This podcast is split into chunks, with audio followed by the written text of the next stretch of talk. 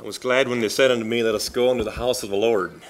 Amen. I, on a morning like this, who wouldn't want to do that? I just had to think of our Sunday school lesson this morning. Um, we had some discussion on the Sabbath, and with yeah, along with the message that James had here a couple weeks ago, I I think I have uh, a a new appreciation for the Sabbath or for, for Sunday as we as we observe it.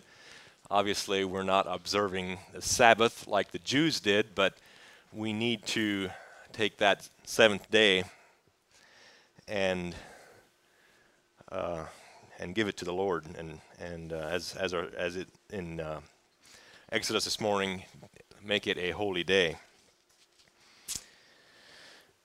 Well, this morning, um, I'd like to continue with the series that we've been doing on the kingdom of God, and maybe just for a uh, um, to test your memory, um, who remembers what we talked about in the last message? How about the first one? This is the third message in the series, Kingdom of God. Um, okay, well that that's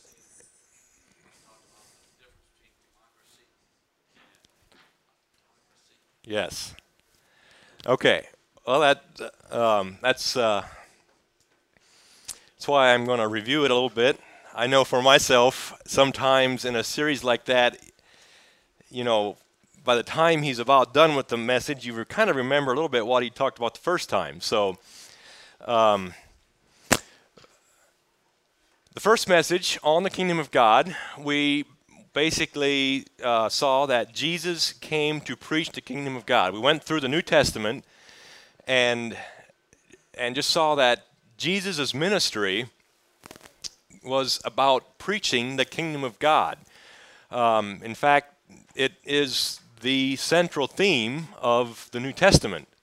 Paul and the apostles, they also all preached the kingdom of God. That was the message.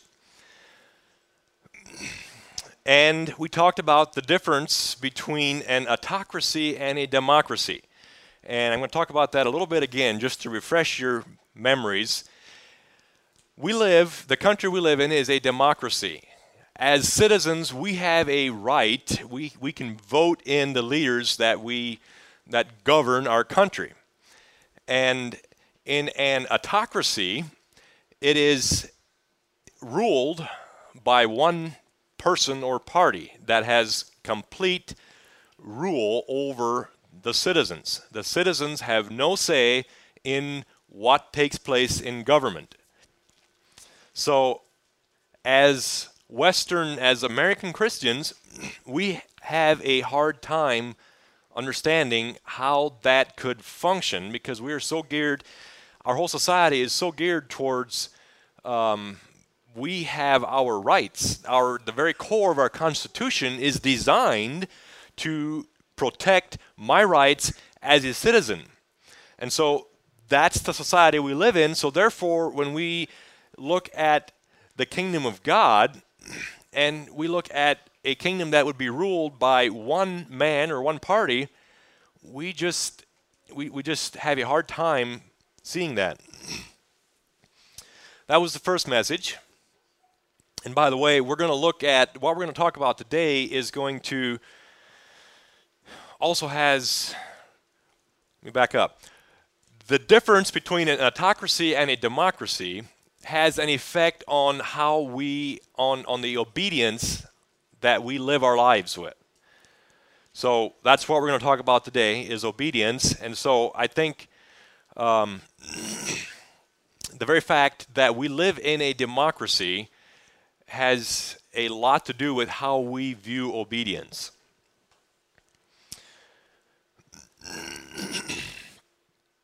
okay, second message, last message, I talked about um, the fact that Satan also has a kingdom, the kingdom of this world. Satan is the prince of it, and these two kingdoms are at odds with each other. Therefore, there is a lot of conflict and turmoil, and as citizens of God's kingdom, we are caught up in this in this conflict. we talked about struggle with relationships and, and the purpose of life, and uh, just the fact, the, the very fact that Satan is attack. excuse me.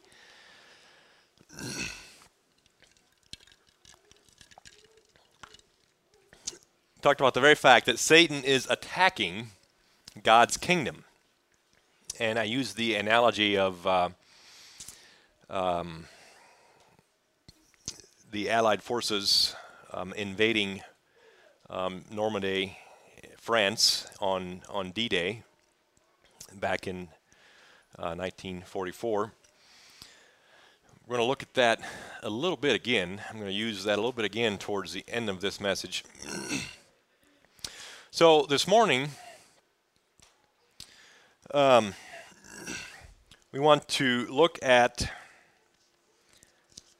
the role that obedience plays in in how that in, in how we live our lives. And so we ended the last message with the fact that we are in conflict. Satan is attacking the kingdom of God. And the question one of the questions I want to look at again some this morning is how do we live our lives? Uh, how do we live a victorious life in the middle of this conflict? if we're caught up in this conflict, how do we cope with it? How do we deal with it? We're going to work towards answering that. And as I studied this, I uh, I wondered if if obedience, if to the, the degree that we are obedient to God's word, to the degree that we are obedient, if that has is directly connected to how victorious we live the Christian life.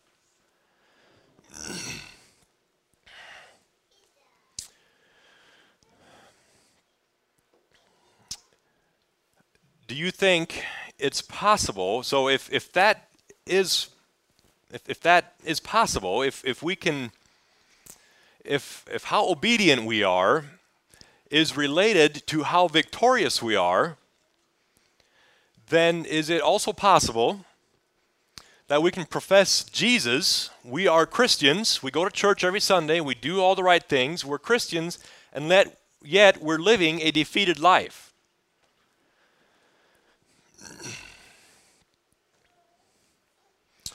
So, is it possible to profess Jesus, to live a Christian life, and yet be living in disobedience. We're going to look at Scripture and get some answers. First of all, I think we need to define obedience. And the definition of obedience is compliance with an order, request, or law, or submission to and others' authority. Now remember, while we talked about an autocracy and a democracy, we live in a democracy. And we don't like to have someone else tell us what to do or how to do it or how we're going to live our lives. We are Americans after all. We take care of ourselves. We're very individualistic minded. I can provide for my own family and I do not need anyone else to tell me how to do it. So, being obedient to a or living life in an autocracy where there is one God in authority, it flies in the very nature of who we are as people. Not only our human nature, but just as Americans. It, it just does not sit well with us as Americans. In fact, in this study, I came across a quote from Thomas Jefferson, and this is the quote Rebellion against tyrants is obedience to God. Rebellion against tyrants is obedience to God. That is our American view of obedience to God. I will obey as long as it doesn't cross my will. As long as I'm okay with what you want, I will obey. But once you tell me what to do and I don't want to do it, I won't do it.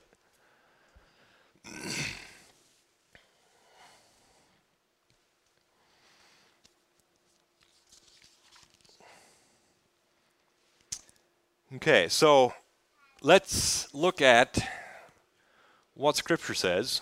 And the first passage we're going to look at is in Matthew chapter 7, verses 21 to 23. It says, Not everyone who says to me, Lord, Lord, shall enter the kingdom of heaven, but he who does the will of my Father in heaven. Many will say to me in that day, Lord, Lord, have we not prophesied in your name, cast out demons in your name, and done many wonders in your name? And then I will declare to them, I never knew you. Depart from me, you who practice what?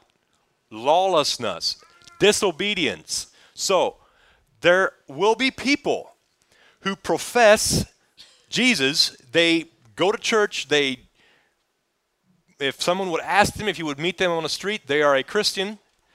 And yet, Jesus says, Depart from me, I never knew you. You practice lawlessness, disobedience.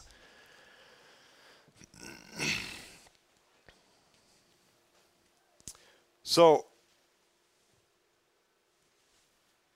it's clear from this passage that Jesus expects or that we need we need to consider this question how obedient are we because if if we're disobedient then just the very fact that we have this passage we can we now understand that obviously there are people there there are things that we even though we profess we believe that Jesus is Lord maybe there's something else that we're missing.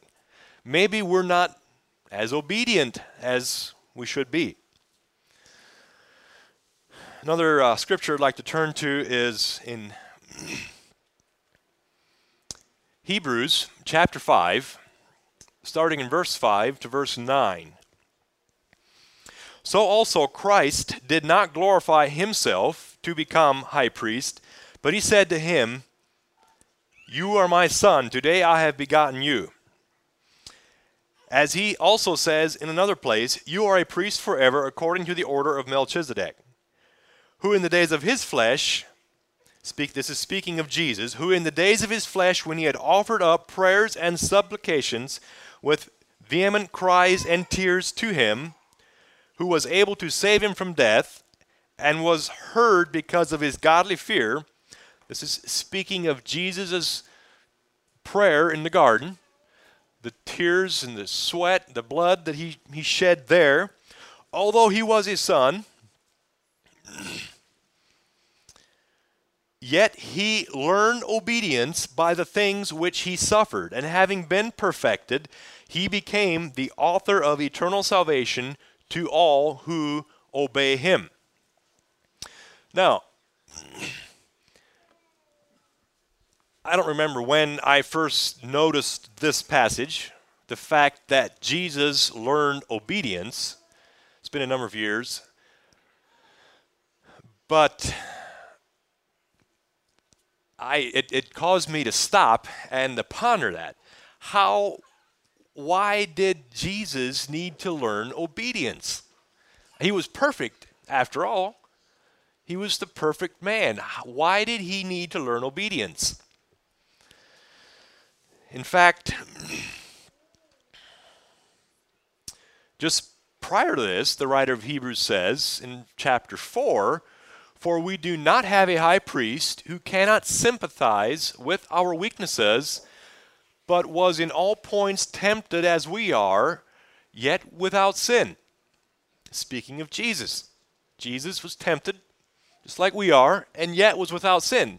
Later on here in chapter 5, he says that Though he was his son, yet he learned obedience by the things which he suffered. So, if Jesus needed to learn obedience, what where does that put us? if Jesus needed to learn what was it that he learned through that suffering, is there something that we need to learn as well? And I think there is. I think there's there's a fundamental truth in these passages that we often tend to miss in life. Let's imagine for a moment that we could we could just remove all evil from our lives. We remove Satan, all temptation, all trials and pain and and you know, there'd be we could just remove all that from our lives. How then, if that was all gone, how then would God know that we love Him? Because if evil is all gone, then do I still have a choice? If evil is all gone, I have I would have no choice. I could but I would have no choice but to honor and glorify and worship God. So So this in this passage, I, I think there's this through through the sufferings, through the temptations, through the evil that we experience, and by, we're going to look at this, but by the obedience that we practice in that suffering, that is a measurement or a way that we can, that God knows and we know, we'll see in John, where we are at in our relationship with God.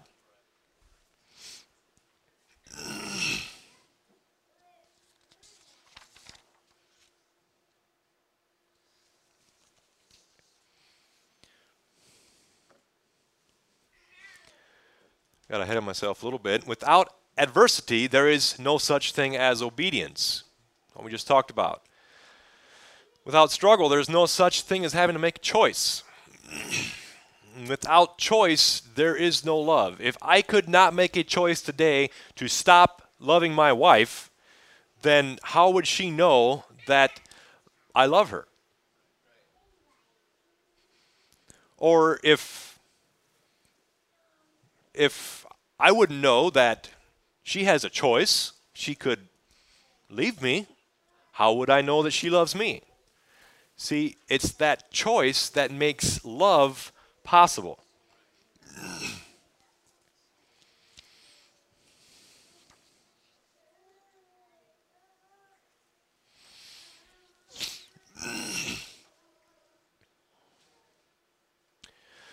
So, in this choice, since we have a choice,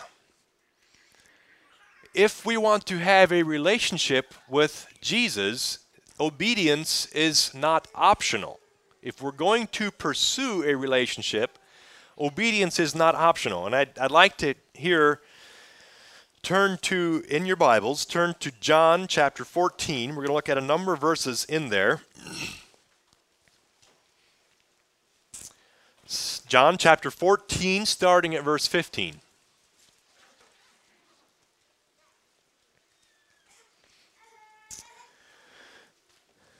If you love me, keep my commandments. So here we can see from this short verse, John chapter 14, verse 15, that if we're going to express love, if Jesus is going to know that we love him, we need to follow his commandments. And I will pray, this is this to give you a little bit of background here. This passage, I'm sure most of you know, this was, took place in the upper room at the Last Supper, just before they went out to the Garden of Gethsemane, where Jesus was then taken captive to be crucified. And he's speaking to them, and I will pray the Father, and he will give you another helper, and he may abide with you forever, the Spirit of truth, whom the world cannot receive because it neither sees him nor knows him. Speaking of the Holy Spirit. But you know him, for he dwells with you, and he will be in you, and I will not leave you orphans, I will come to you. A little while longer, and the world will see me no more, but you will see me, because I live, you will live also. At that day you will know that I am in my Father, and you in me, and I in you. He who has my commandments and keeps them, it is he who loves me. And he who loves me will be loved by my Father, and I will love him and manifest myself to him. Now, what Jesus is saying is that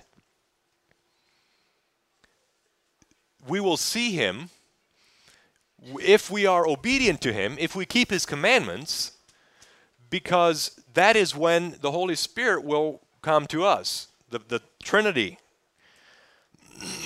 And so Judas says in verse 22 Lord, how is it that you will manifest yourself to us and not to the world? So Judas isn't understanding. He's wondering how is how are just how are we going to understand, but not everyone else? Jesus says, verse 23, Jesus answered and said to him, If anyone loves me, he will keep my word, and my Father will love him, and we, speaking of the Trinity, the Holy Spirit, will come to him and make our home with him. He who does not love me does not keep my words, and the word which you hear is not mine, but the Father's who sent me. So, this is why the world will not understand because they don't keep his word. They don't keep his commandments. They might profess his name, but if they're not keeping his commandments, they're not going to understand. They're not going to be filled with the Holy Spirit. I'd like to skip ahead to verse 29. And now I have told you before it comes that when it does come to pass, you may believe. I will no longer talk much with you. So he's, he's talking about being crucified. For the ruler of the world is coming, and he has nothing in me. But that the world may know that I love the Father, and as the Father gave me commandment, so I do. Arise and let us go from here. So, what he's saying is, so that the world may know that he loves the Father, he keeps the Father's commandments. He does the will of the Father.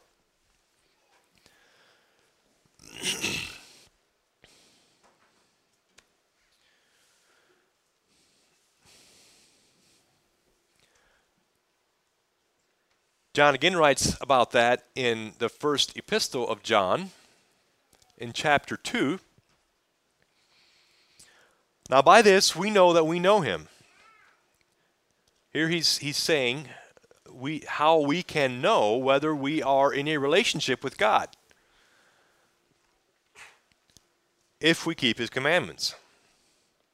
He who says, I know him, and does not keep his commandments is a liar, and the truth is not in him. But whoever keeps his word, truly the love of God is perfected in him. By this we know that we are in him. He who says he abides in him ought himself also to walk just as he walked. So, here again, same thing. If we can profess with our mouth but if we are not doing what he has asked, he says we're a liar. And you know who the father of liars is.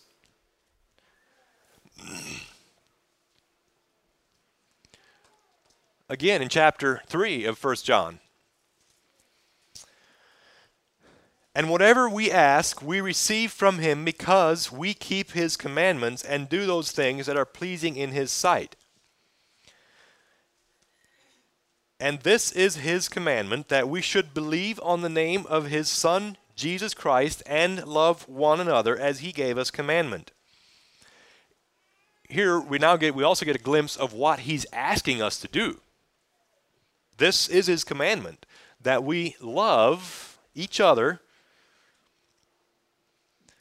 Now he who keeps his commandments abides in him, and he in him, and by this we know that he abides in us by the Spirit whom he has given us. We know by the indwelling of the Holy Spirit that we are in him.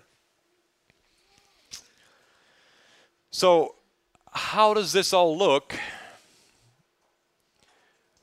in real life? I think if we're going to be obedient, if we're going to keep His word, there will be action.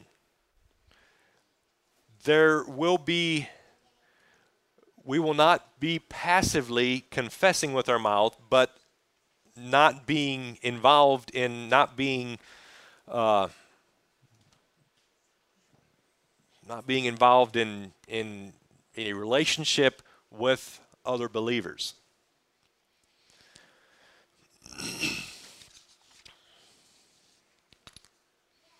I'd like here to turn to Hebrews 11.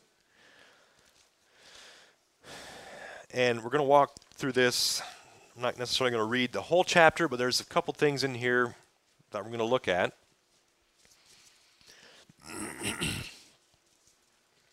I'm sure most of you are familiar with this chapter. We call it the faith chapter. Starting in verse 1 Now faith is the substance of things hoped for, the evidence of things not seen.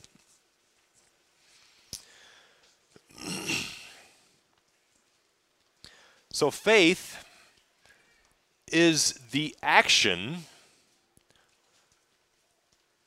of someone that is looking for something to come or it is the it, it's the it's it's the evidence it's what we what we can see in preparation or in because we're expecting something else Jumping ahead to verse 4 By faith, Abel offered to God a more excellent sacrifice than Cain, through which he obtained a witness that he was righteous. God testifying of his gifts, and through it he being dead still speaks. By faith, Enoch was taken away so that he did not see death and was not found because God had taken him. For before he was taken, he had this testimony. This is why he was taken, that he pleased God. This is why that's why he had a good testimony that he pleased God. Verse 6 But without faith it is impossible to please him, for he who comes to God must believe that he is and that he is a rewarder of those who diligently seek him. So, I like how this little verse is sandwiched in, in the middle of this chapter. It's not quite in the middle, but um, very, it's key verse here, I think, in this chapter. But without faith, it is impossible to please him. And so, if we go back to verse 1, and, and we think about what faith is, faith is the substance or it's what we do in expectation of what will come.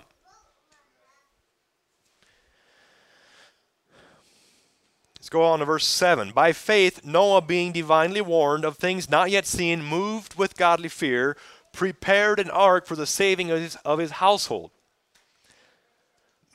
Verse 8 By faith, Abraham obeyed when he was called to go out of the place which he would receive.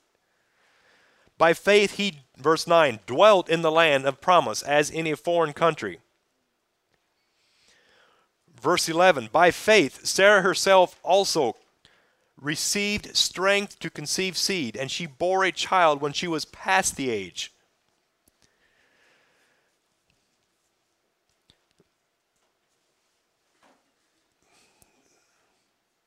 Jump ahead to verse 17. By faith, Abraham, when he was tested, offered up Isaac. In verse 20, by faith, Isaac blessed Jacob and Esau concerning, concerning things to come. By faith, Jacob, when he was dying, blessed each of the sons of Joseph. By faith, Joseph, when he was dying, made mention of the departure of the children of Israel. Verse 23 By faith, Moses, when he was born, was hidden. Verse 24 By faith, Moses, when he became of age, refused to be called the son of Pharaoh's daughter. Let's jump ahead to verse 30. By faith, the walls of Jericho fell down after they were encircled for seven days. By faith, the harlot Rahab did not perish with those who did not believe when she had received the spies with peace. And what more shall I say? For time would fail me to tell of Gideon and Barak and Samson and Jephthah, and also of David and Samuel and the prophets, who through faith subdued kingdoms. I'm gonna stop there for now. So what there's a there's a theme, there's a there's something all of these had in common. There's something all of these had in common. Anyone up here know? Exactly. That's there was action because why? Because they were obedient. They there was action because they were obedient. They obeyed God. Let's think about some of these characters for a little bit. Let's just take Noah for an example. He built an ark in the desert that took him over 120 years to build. Or do I have that right? Over 100 years. Now, I don't know what you think, but we're not very close to an ocean right here, right? What would we say if someone would start building an ark out here in the middle of a cornfield and they would say, well, we're going to float this thing away? I mean, you say, come on, guy. This isn't this isn't going to work. We grow corn here. We don't float boats. But Noah was so convinced that what God had told him is true that he obeyed. That obedience was, was his faith, it was the evidence of things not seen. How about Abraham when God asked him to go and offer up his son? After God had promised him that through this son you will have a large family. And yet, he was so convinced that what God had asked him to do was right that he obeyed God and he went and did what God asked him to do.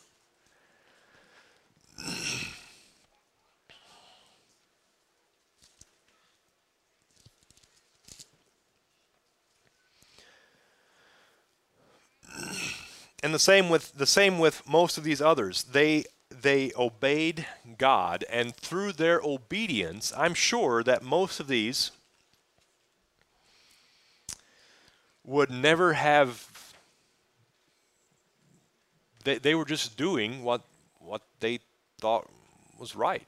They weren't trying to, you know, they weren't trying to get their name in this list of, of names or anything like that. so, how does that relate to us today? Well, I think uh,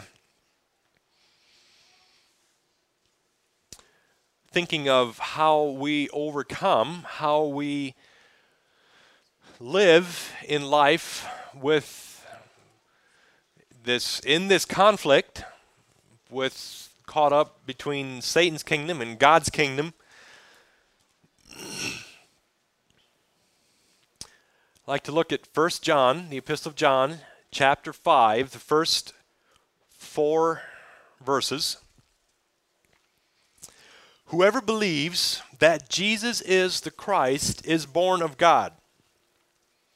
And everyone who loves him, who begot, also loves him who is begotten of him. Speaking of loving God the Father, if we do that, we also love Jesus. By this we know that we love the children of God when we love God and keep his commandments. For this is the love of God, that we keep his commandments, and his commandments are not burdensome. So we're not talking about a, a list of, a long list of do's and don'ts, or a long list of laws. This is why they're not burdensome. For whatever is born of God overcomes the world, and this is the victory that has overcome the world? Our faith. It's our it's our obedience to God and his commandments. The degree that we are obedient to that degree we will overcome the world. And to help us understand that, I'd like to I'd like to leave you with the idea that obedience is a means to our salvation.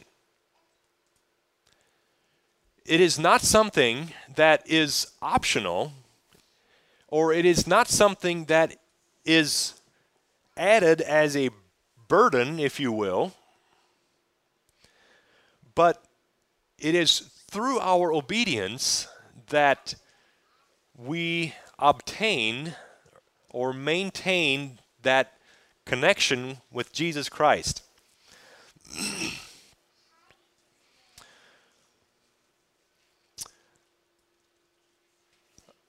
like to look at our conflict in Eastern Europe again a little bit. Um, just an interesting little tidbit that I missed. Interesting little piece of history. Just this will be free. Um, remember, I talked about how that the Allied forces. This is Britain. This is France down here. Actually, this, all of this is France. The Allied forces had they had put up a large mock army up here because they knew the Germans were expecting an invasion here at the narrowest point of the English Channel. However, as we know, they, they crossed here and invaded right here. This beachhead right here. They were so effective with their with their uh, deception up here that when they began to invade here, the Germans seriously thought that that was part of the that was that was a deception. They they were so sure that the attack was going to be up here that they they had actually had staged most their their best troops and and supplies and armies up here in preparation for the attack they knew was coming. And down here they only had like maybe what we'd call the National Guard, or you know, it there it wasn't um, they weren't the Marines or somebody like that. And so when the attack began here, they didn't move these troops down here to reinforce because they were so sure that this was just a a mock attack and that as soon as they pull these troops down here, they're going to attack here like they knew they were going to. If the Germans would have pulled their troops down here right away, it's very doubtful that that invasion would have worked.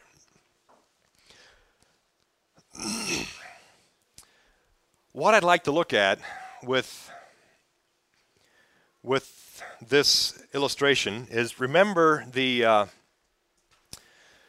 analogy I had about us being captive back here behind enemy lines we're in a cell, and how that Dwight Eisenhower, being the general in charge, how he came and liberated us. I'd like to pick up on that story and Weston, I'm going to pick on you if, if I may. Remember, most of these boys in the war were teenagers or in their lower 20s. And so it's okay, you'll make it. So you are caught. You were part of the invasion here. And you saw the awful fighting on the beach there. You made it up on land, but you got caught captive back here. And you are now way behind enemy lines, and you are captive in a secured concrete bunker guarded by the most elite of the Nazis. So, Dwight, as we, uh, in my, if you remember, Dwight is, as Jesus, he has the power, if you will. He comes in behind enemy lines. Remember, this is what Jesus did when, when he, he uh, took captivity captive.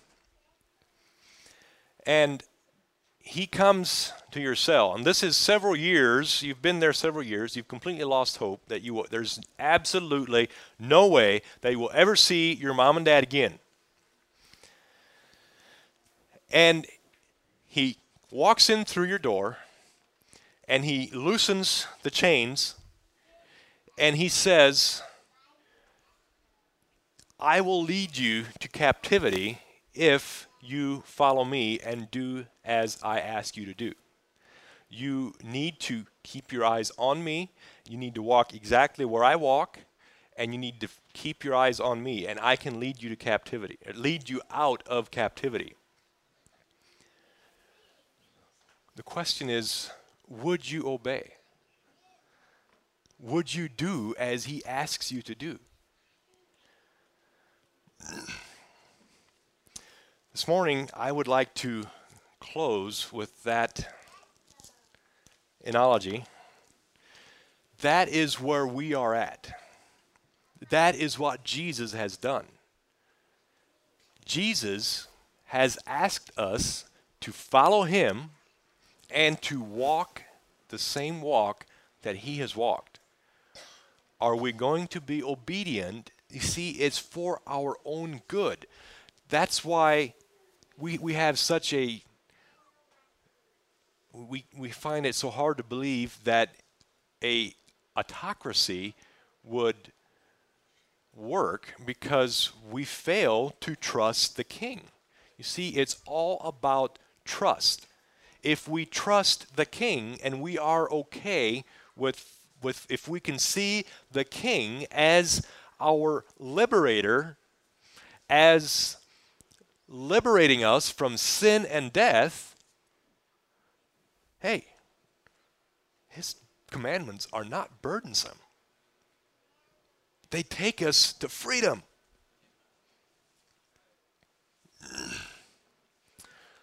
Let's pray. Father, we thank you so much for your your love for us, Lord, that you have died for us, you have paid the cost for us to.